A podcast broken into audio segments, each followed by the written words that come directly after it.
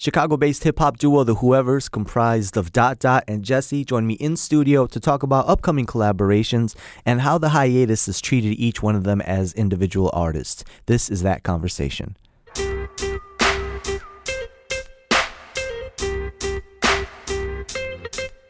Yeah. Everybody say this, the anthem. Get your hands up. Hey, hey. Throw them keys, I got them handcuffs. Ah. On lock and there's no pass. And it's no pass. If they ain't giving, I'll take my chances. I'll take my chances. This the anthem. Get your Hey everyone, you are listening to Get your Vocalo. Radio. I'm Jesse Menendez, my in studio guests, Jesse and Lloyd, collectively known as The Whoever's. Gentlemen, thank you so much for making time. Jesse, Thank what's man. going on? Vocalo, what's going on? Before we even get into what's been happening lately with the Whoever's, let's backtrack a little bit for those who might be unfamiliar with your origins and the beginning. Now, before meeting up at Northern Illinois University, what were your paths and your relationships with hip hop like individually? individually. Well, I came from a. I was living in a town called Glen Carbon, a small town in southern Illinois. My family had just moved there. I had nothing to do, you know, no friends, so so I came to music for that. So I remember just staying in and you know starting writing, and from then on out, once college hit, I started getting really serious. You know, attending different meetings, meeting new people, and from then on, I think I just wanted to stick with it. You know. Take me back to your upbringing in Southern Illinois. What kind of music were you introduced to I back mean, then? Because I'm thinking country. No, no, it's, uh, it's all. Well, before Southern Illinois, I was around, you know, the northwest suburbs of Chicago. So I mean, I was very in tune with like Cash Money, you know, the the, the early 2000 uh, hip hop.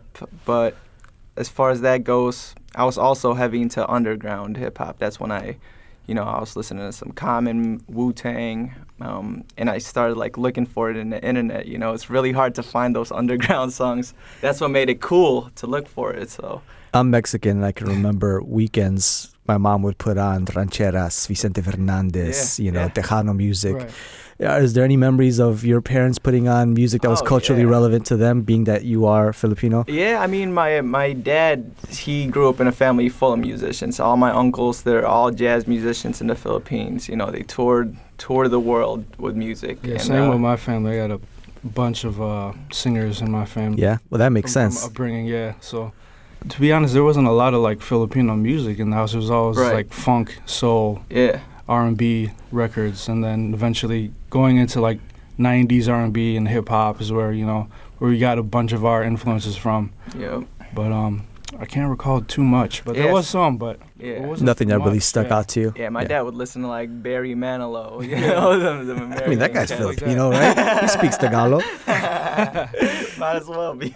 so you, Jesse, being the more soulful of the Right. two, how did you decide, or how did you start finding your voice, your singing voice? Was know, it I just following along to those songs you were listening to? Yeah, I've always enjoyed it. You know, R&B is probably my first passion, other than like hip hop music. But um, like, like I said, my my mother was a singer, and she used to. I guess she used to sing in like Japan.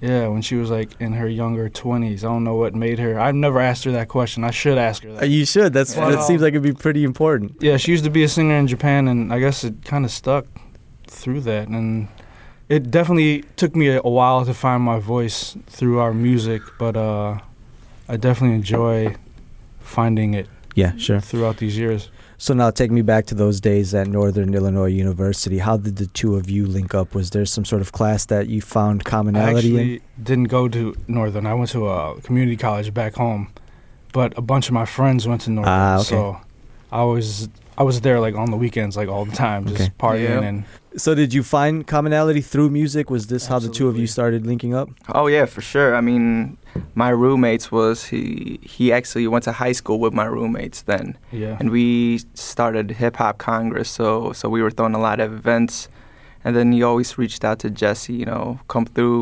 perform and then from then on out we would have studio sessions in the house everybody would be there and uh i know we just kept kept on making a lot of songs together which you know led to the group Did it's it funny because like I Yeah. brought some beats over. yeah It was all like through beats first, yep and I was doing my own solo thing, and they were doing uh this group was at the kitchen. yeah i had a group called the kitchen already it was a a three person you know group it was all Jesse giving us beats.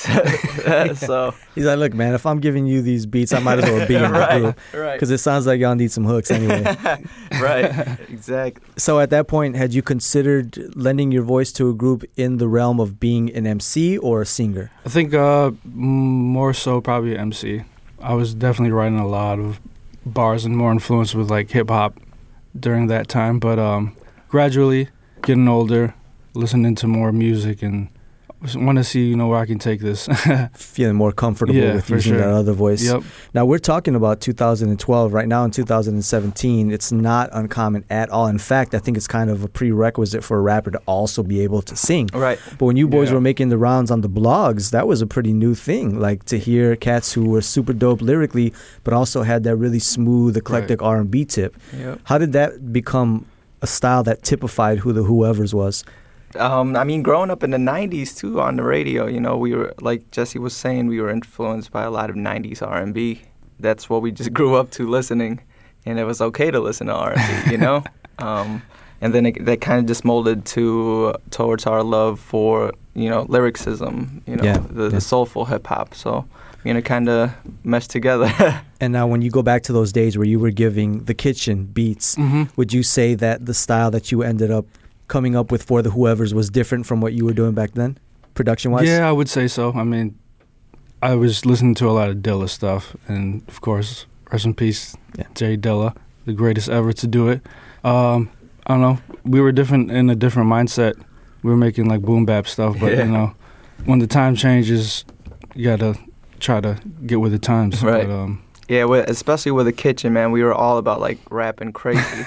Dude, they would like rap on all these Dilla beats on the mixtapes. yeah, like, Like the whole mixtape would be a Dilla, J Dilla mixtape.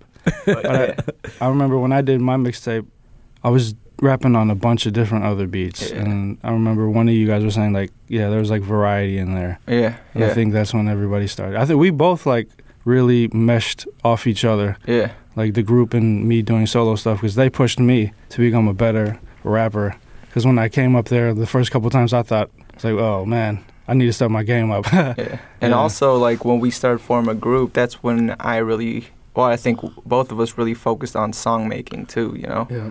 um, like you could tell with our first album, Renovations, uh, like the up to the the categories or what we were talking about was really well thought, um, and which which is something we'd never done before. You know.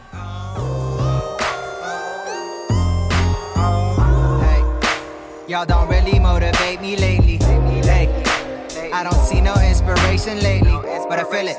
This time it's my time, just admit it. Rendition of an immigrant to get him in. Everybody from the outside, let him in. An development of medicine can't cure anybody who don't want help. Top shelf for the bombshell, caramel, we parallel. Carousel spinning round and round. Everybody gon' say now. Hey, this the anthem. Get your hands up. Get your hands up. Earlier in this conversation, you were talking about coming up with styles, but also being cognizant enough to change with trends in music and adapt to styles and environments. You've put out some stuff, some singles here and there, the last one being last year sometime. When you think about what whoever's music would be in 2017, do you imagine it sounding like stuff that you've already put out? And I'm not talking about rapping about the same things Right. or using the same drum patterns and kits, but do you imagine that you've already come up with a style that that you can point to to be like, yo, that's that's what the whoever's is, that's what we do, that's what we sound like, Oh, yeah. or it's 2017, all bets are off. I mean, you're not making a, tra- a trap album. right. Um, I would say, yeah, I think we've crafted a sound that everybody would connect us with. Um, it took a while, definitely, but just learning from different people and um, definitely helped shape what we are doing now. Yeah. Absolutely, but um, Yeah, I mean, at the same time too, like we we know our sound and we know what type of music we enjoy. So, yep. um, but as far as that goes, like I've been listening to a lot of new new music and I always experiment. You've taken some time to do solo projects to Yeah. to, to um, pursue your own endeavors separately. Thinking back on that time in the music you were able to create, like Yellow, do you think that it was different than what you two were creating together as the Whoever's? And what does it mean when you come back eh, for like going back to a style that you've already done? Right. Um, I mean, working on a solo project, it kind of it's kind of cool just because you have total control of what you want it to sound. You know, there's no You s- other person. You hear that? He- Jesse, he's saying you're too bossy. no, I no. can be definitely. But no, no, it's uh, it's how you want it to sound. You know, it's all on you, and you, you put everything that you you've ever focused on in the project. So uh, it means a lot more to you as a solo artist. You know, going into a project, what you could do yourself, um, and it kind of. It, it helps you find yourself in a way. and then at some point you realize you can't do it without the other person. right, And right. you feature you feature him on some tracks anyway. right, we're right. back. and we're back. yeah. yeah. So what can we expect as far as new music from the Whoever's? What are we thinking? No Um, pressure. We're, we're just starting to get into to the rhythm again. Um, I still have to finish my solo EP. Yeah. I'm I'm still working on this R&B soul project called Black and White. It's it's there. It's just I got to figure out when to drop it. That's cool, man. but um, Can't wait to hear that. yeah. I'm making a lot of stuff with uh, this talented photographer, but he's a keyboardist too. 88 Till, working on some tracks, but uh, nothing finalized. Yeah. Just Sure, working, you know, yeah, just chipping away really. yeah. But, what uh, about what about stuff that you focus on as far as um, song themes and concepts? yeah, I know for uh, and this had more to do with the live performance, but in the past you've done things where the proceeds to performances went to uh, relief for the Philippines after Right. natural disasters and such. So obviously you're socially minded. Mm-hmm. What do you find yourselves thinking about and wanting to put out there in songs these days? there's a lot going on right now. You know, I mean, I'm sure both of us have a lot to say on Uh, the many issues that are happening right now. But uh, I haven't come to fruition of what I want to do yet. Yeah. But I definitely wanted to express myself in that manner and some of the issues that are happening right now. Boys, thank you very much for making time. When things get more solidified, whether it's the solo project for you, Jesse, or uh, whoever's album, rest assured we got to have you guys back. Definitely. For sure. Jesse, man. thank you for having us.